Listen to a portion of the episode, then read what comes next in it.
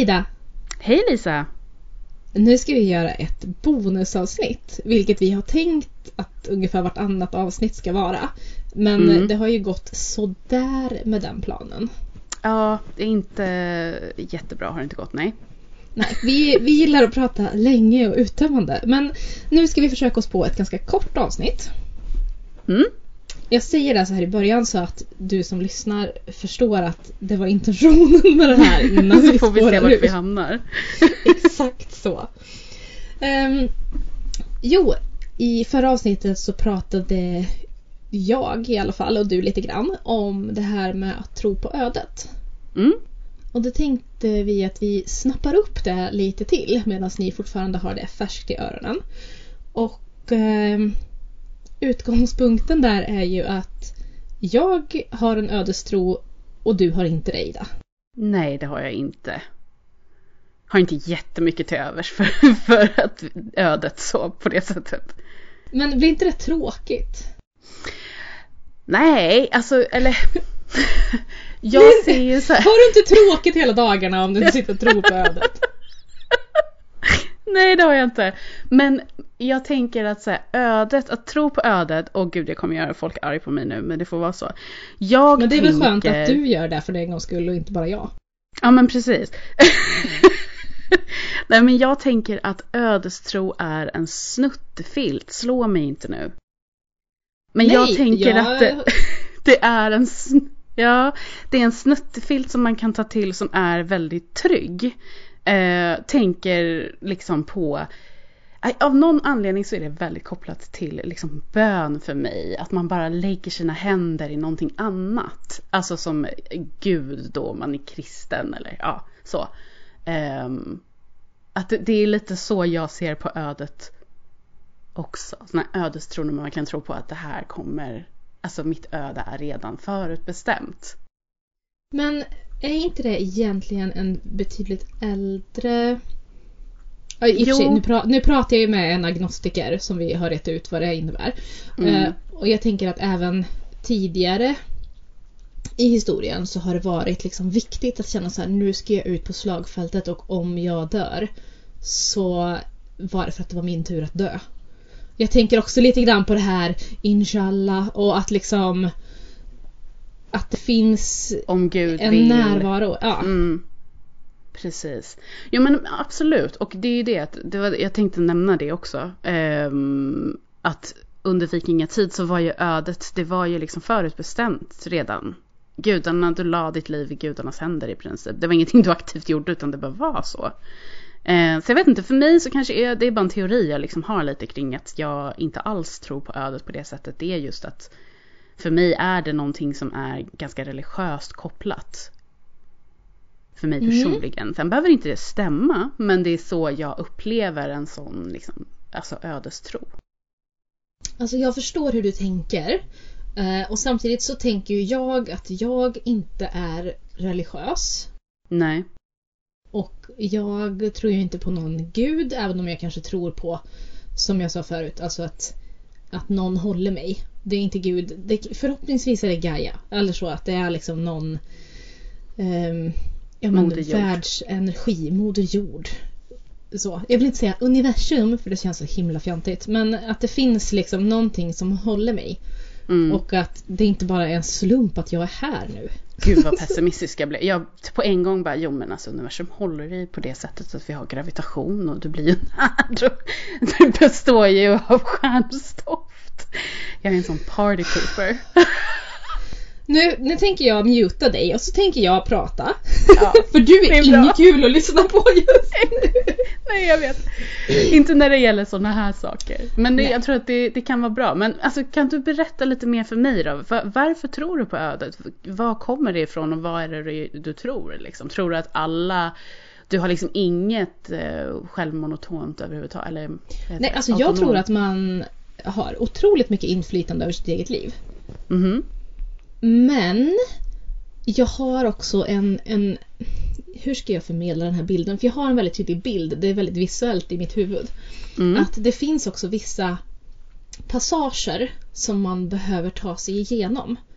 Och det här är liksom olika för olika personer men det är också kopplat till liksom mitt öde och min läxa eller min eh, livsmening under den vandringen jag vandrar just nu. Du hör ju att jag har en, som sagt, vi pratade lite om det här med den, med den romantiska synen på magi. Mm. Och jag har ju en romantisk syn på, eh, ja men uppenbarligen det mesta då. Så att jag har ju det här att jag kan ju välja, alltså jag är ju fri att välja varje dag vilken väg jag tar. Men jag tror att det finns ja, men vissa passager som man måste igenom och i min vision så är det här också till stor del kopplat till eh, stora arkanan i tarot. Att det är Mm. sådana liksom så här major events som som bara de kommer att hända. Men sen finns det kanske inte någon, någonting som säger exakt när eller exakt hur. Men de valen jag gör kommer liksom att loopa tills jag har tagit mig igenom passagen. Okej. Tänker du då att det här är liksom läxor eller lärdomar eller passager som, som någon, alltså din själ eller ditt väsen behöver lära sig? Eller hur Ja, jag tror att det är liksom lite själsläxor. eller vad man ska Ja. säga.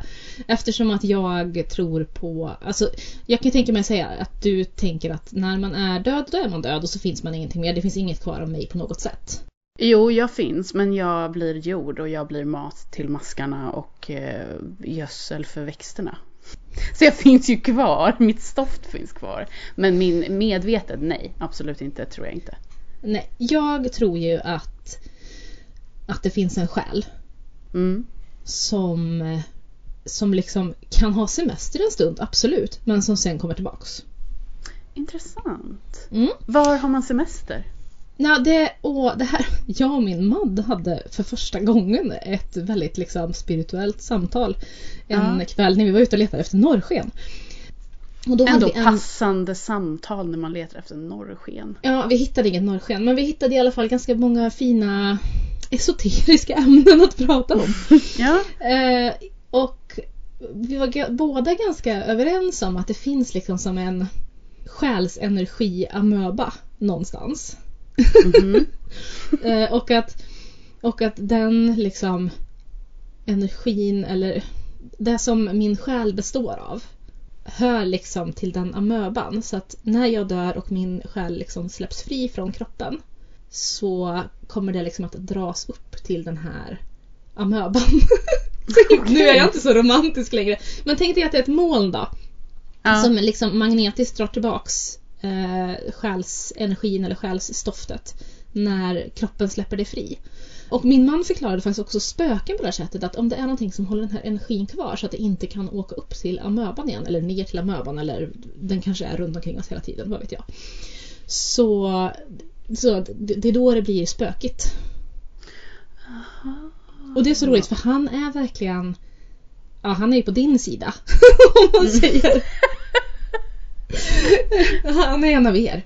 Eh, och som aldrig liksom eh, egentligen närmar sig de här frågorna egentligen och tycker att det är helt... eh, Han vill liksom tänka på det han kan se och känna Mm. och smaka och uppleva med sina sinnen. Eh, väldigt, eh, väldigt förankrad, praktisk, rationell person. Medan jag då är den här yviga kvinnan som han lever med och han bara Måste det se ut som att Magica de Hex bor här hemma? Jag bara Hon Ja. gör ju det! Exakt! Men där hade vi i alla fall en ganska sams... Alltså bilderna över den här själsenergin och att den kommer ifrån som ett, som ett moln. Den åker upp dit och så blandas den så att det är inte säkert att liksom exakt den själen de beståndsdelarna kommer in i en annan person eller en annan varelse sen. Men det går upp och så samlas det där och så kommer det ner och så ja. Okej. Så otroligt flummigt men det, det är min bild av det. Och jag tänker i alla fall att den här sammansättningen av energin har liksom lite lite grejer att deala med till nästa gång. Lite så här, vänta nu, det här blev ju inte så bra och det här... Så, så, nej okej, du får ner igen en ny chans. nu gör du det här rätt. Lite så. Ja men spännande! Min fråga då är ju liksom, har du funderat någonting över syftet? Nu gud, blir det som att jag intervjuar dig här. Men vad är syftet med de här lärdomarna då? Vad är det man försöker uppnå i slutändan? Eh, nej men alltså jag tänker att eh, det går liksom inte att uppnå. För det Nej. finns alltid, eftersom att det är en mänsklig faktor här så kommer det alltid liksom fuck shit up ganska mycket. Så att, eh, men det är ändå så här att om en person som alltså enligt min livsåskådning då också hyser en själ Mm. har haft det jävligt jobbigt med relationer till exempel i livet.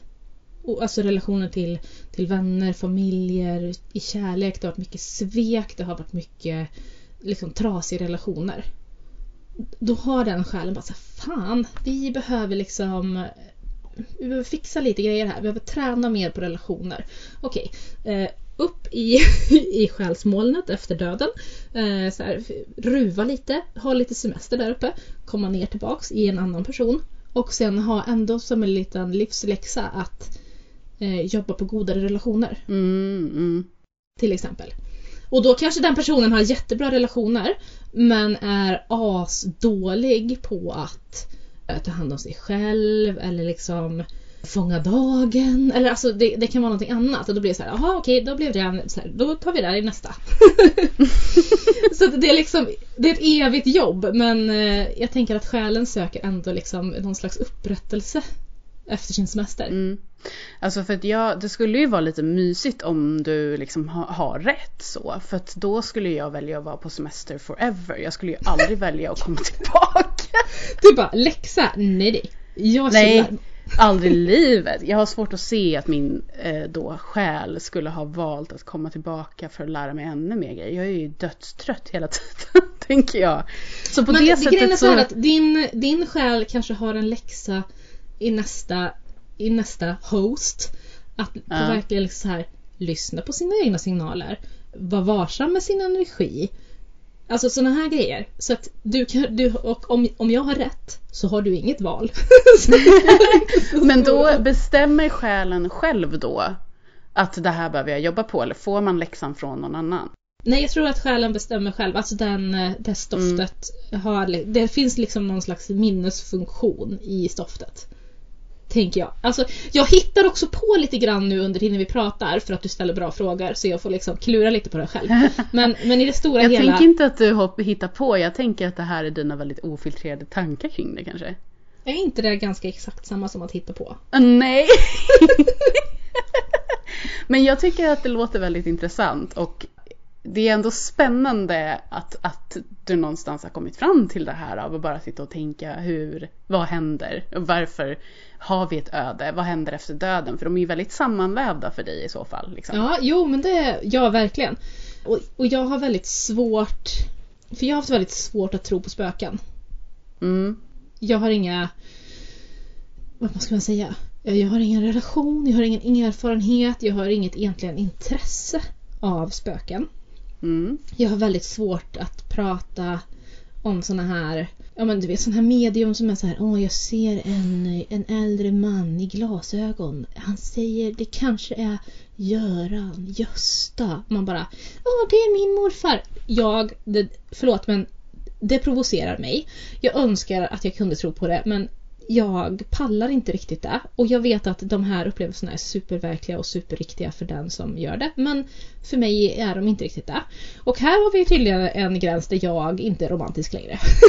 Nej, nej men precis, jag tänkte just säga det. Här försvann Mm. romantiken. Men Mm. jag tänker för mig till exempel, jag tror ju inte på spöken. Men jag tror på, på energier och jag tror på att det kan finnas kvar energi från någon som har levt kopplat till en viss plats, kopplat till vissa personer som har haft liksom en stor påverkan på den här personen. Det var som jag pratade med min partner om det och han sa det att vi människor är ju i princip batterier.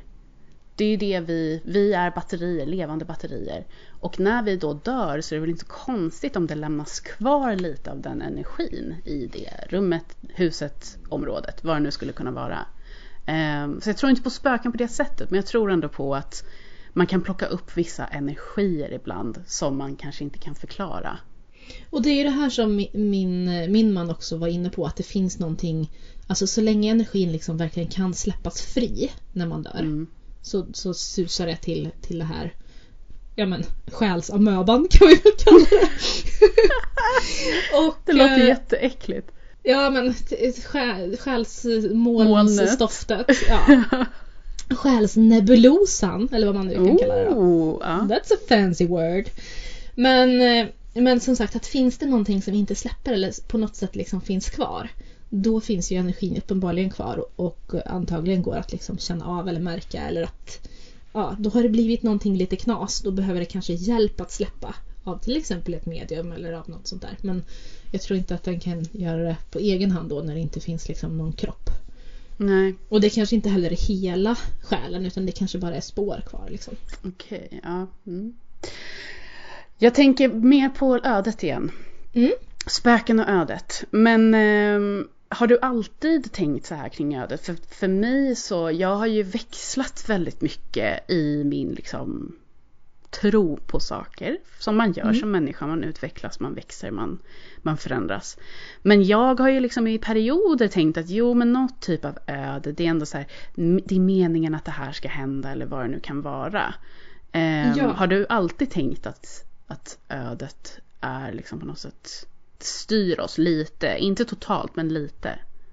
Ja, det har jag faktiskt. Jag har alltid, jag har alltid tänkt att jag kommer att förstå det här sen. Om det är en situation som är liksom obegriplig för mig. Och mm. med det sagt så vill jag inte att man ska ha ödet som en anledning eller någonting att skylla på. Nej. För jag vet så här att alltså det är inte någons öde att dö i cancer. Det Nej. är inte någons öde att förlora ett barn. Det är, sådana saker är inte ödet. Det är 100% mänsklig faktor och bara det är inte bra. Det, det, har ingenting med, det är inte själen, det är inte ödet. Nej. Utan det, det beror på andra faktorer som yttre faktorer för att jag tror verkligen inte att man har en utstakad väg och så följer man de här snitslarna och sen så dör man och så är det slut. Utan jag tror som sagt att det finns de här passagerna för vi har alltid en valfrihet. Vi måste liksom, vi kan gå höger eller vänster eller rakt fram. Vi kan gå bakåt om vi vill. Men, mm. men det finns vissa passager som vi måste ta oss igenom. Lite som när man spelar tv-spel. Du måste göra det här för att kunna liksom komma till nästa bana. Mm.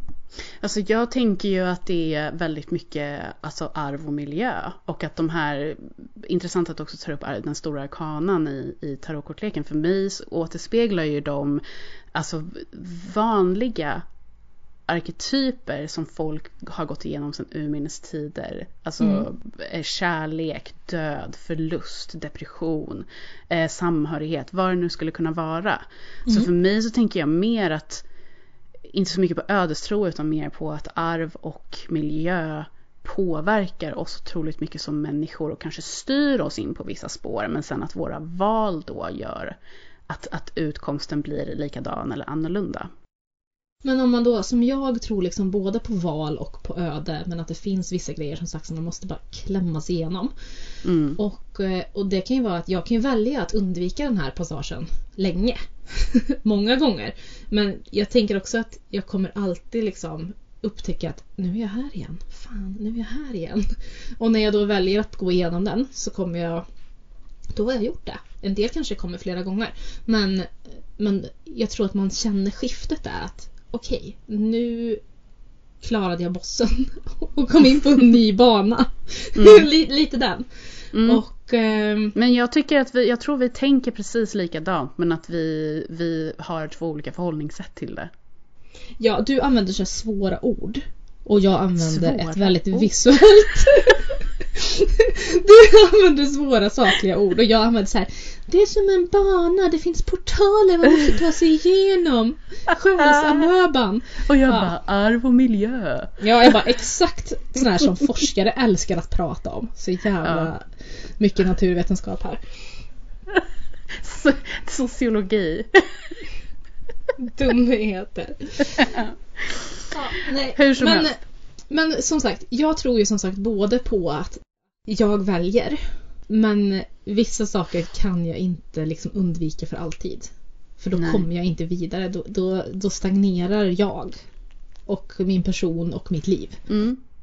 Okej, okay, ja. Nej, jag, jag tror inte på ödet. Jag tror att vi är, är liksom fria att göra precis som du säger. Att vi kan göra alla möjliga val. Men jag tror inte att det är någonting som, som ligger i bakgrunden och styr åt vilken väg vi liksom ska gå igenom de här passagerna då.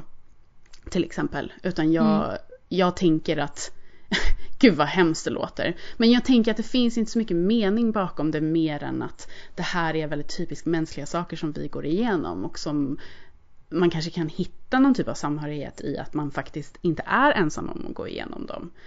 Men, men ödet, det, det tänker jag att det formar man någonstans själv med de valen man gör. Men sen också, ja till viss del så formas det av liksom uppväxt, arvmiljö, allt sådana där grejer. Om man pratar om eh, förfäders trauma också, eller trauma som går vidare i familjen. Sånt är ju alltså, saker som påverkar en väldigt mycket, eller kan göra det, om man inte läker dem.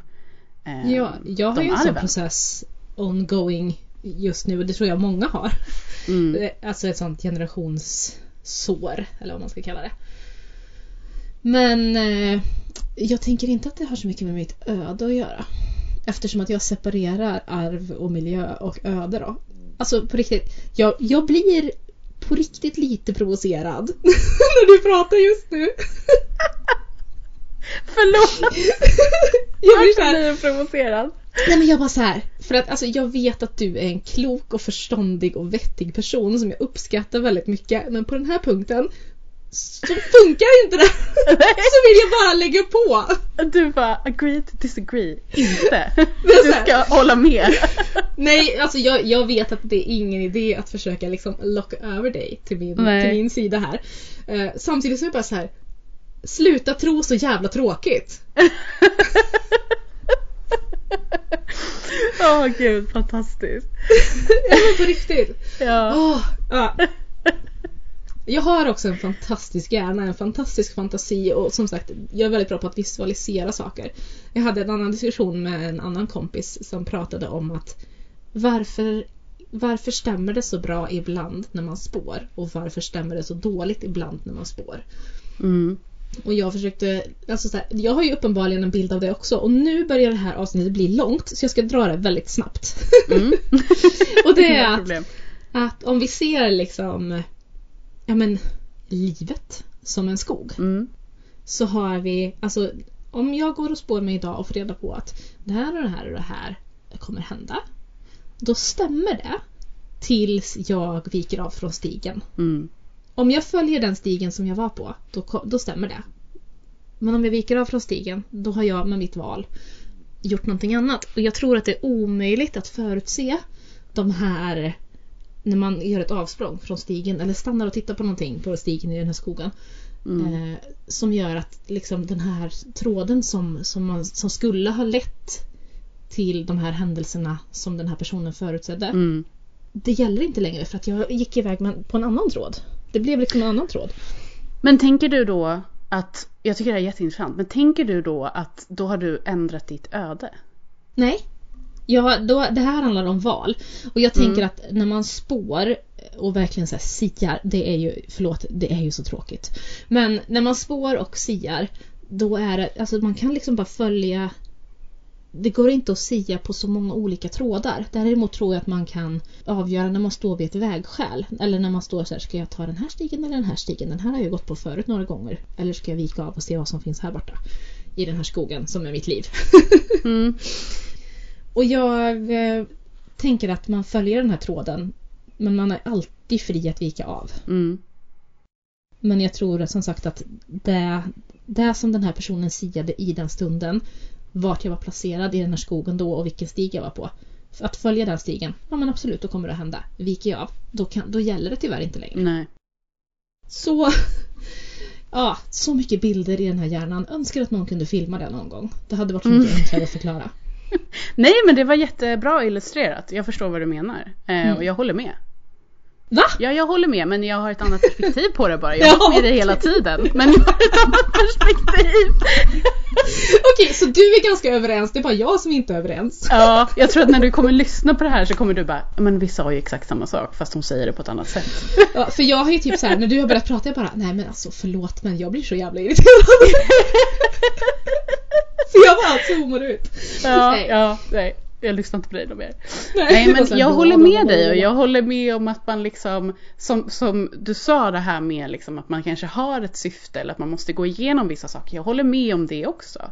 Men mitt perspektiv på det är annorlunda för att jag inte tror på ödet så att jag kanske använder andra termer för att beskriva precis samma sak som du beskriver. Jag tänker så här, om ni vill ha det roliga, join me. Ja. precis, exakt. I det får ni roliga laget. Jag är så här, själsamöba, magneter och, och så. Det blir roligt. Partaj. på Idas fest pratar ni om arv och miljö. Ja. Och att, Ah. vad var det du, du skrev någonting så bra i någon story häromdagen när du skrev att svampar är magiska för att jag äter döda svampar. Nej, svampar utan- äter döda mig. nästan så. Alltså, eh, dö, jag, alltså människor äter döda svampar, svampar äter döda människor. Mm. Så är det ju. Och det är för magi för mig. Men jag vet att jag kan vara lite torrboll ibland. Men det, det jag fun- min hjärna funkar liksom lite annorlunda. Jag tycker inte att du är en torrboll. Jag tycker Nej, bara att det är så härligt och fantastiskt provocerande att prata Att vi inte med en person med som, är, som inte håller med. Och som jag vet att det spelar ingen Jag kan inte locka över dig med mutor. Jag kan Nej. liksom inte övertyga dig även om jag är en väldigt jobbig person när det gäller liksom att framföra argument. Nej, det är du inte. jag bara så här kastar på, kastar alla mina argumentstenar tills den här personen bara så här. Jag ger mig, jag tror som du. Och jag bara, intressant. Jag Typ tycker bara- så här. Jag har en sköld. Dina stenar når inte fram till mig. Bara, Åh. Ja. Nej, det är svårt att provocera mig. Ja, det är lätt att provocera mig. Mm. Men det går också fort över. Så här, Ja. det spelar ingen roll hur mycket du än provocerar mig. Jag kommer ju tycka lika mycket om dig efter att vi Ja. har spelat in det här. Som, alltså, som sagt, jag vi lever ju med en person som är way more provocerande än vad du är kan jag säga. Ja, du får ta ut det på honom sen då. Du vet att han är lufttecken i både, han är tvilling i både sol och ascendent. Nej. The struggle. Oj, Jag har jag har oj, inget oj, luft i min chart. Nej. Så att eh, han kommer med alla såna här, alltså de här jävla tankarna. Att allt ska vara så jävla rationellt och logiskt. Och jag bara, men det är inget kul. Det är inget Nej, men det håller jag med om att det inte är kul. När det ska vara rationellt och logiskt hela tiden. Man måste få, få liksom sväva ut lite och drömma Mm. sig bort. Men tydligen så har, ju, har jag ju en ödesgrej med honom eftersom att he's the one. Så att jag har ju Mm. uppenbarligen en själsläxa här nu att antagligen lära mig tolerera luftiga personer. Vem vet? Ja, ja men precis. Exakt. Jag, jag kan se på honom ibland och tänka Ja, det var en passage. jag gick igenom och sen kom du och here we are. Ja. Fantastiskt. Herregud. Tack så hemskt mycket för att ni lyssnade på det här avsnittet. Och eh, varsågoda att berätta för oss vad ni tycker. Är ni team Ida eller team Ja. Isa? Eller har ni ett eget team som vi inte vet om? I sådana fall vill vi ha reda på det. Ja, ni kanske har någonting annat än själsamöba. Who knows? Mm. Det kommer gå att svara på Instagram om det här. Yes. Så hörs vi med ett nytt avsnitt snart igen. Bye bye! Hejdå!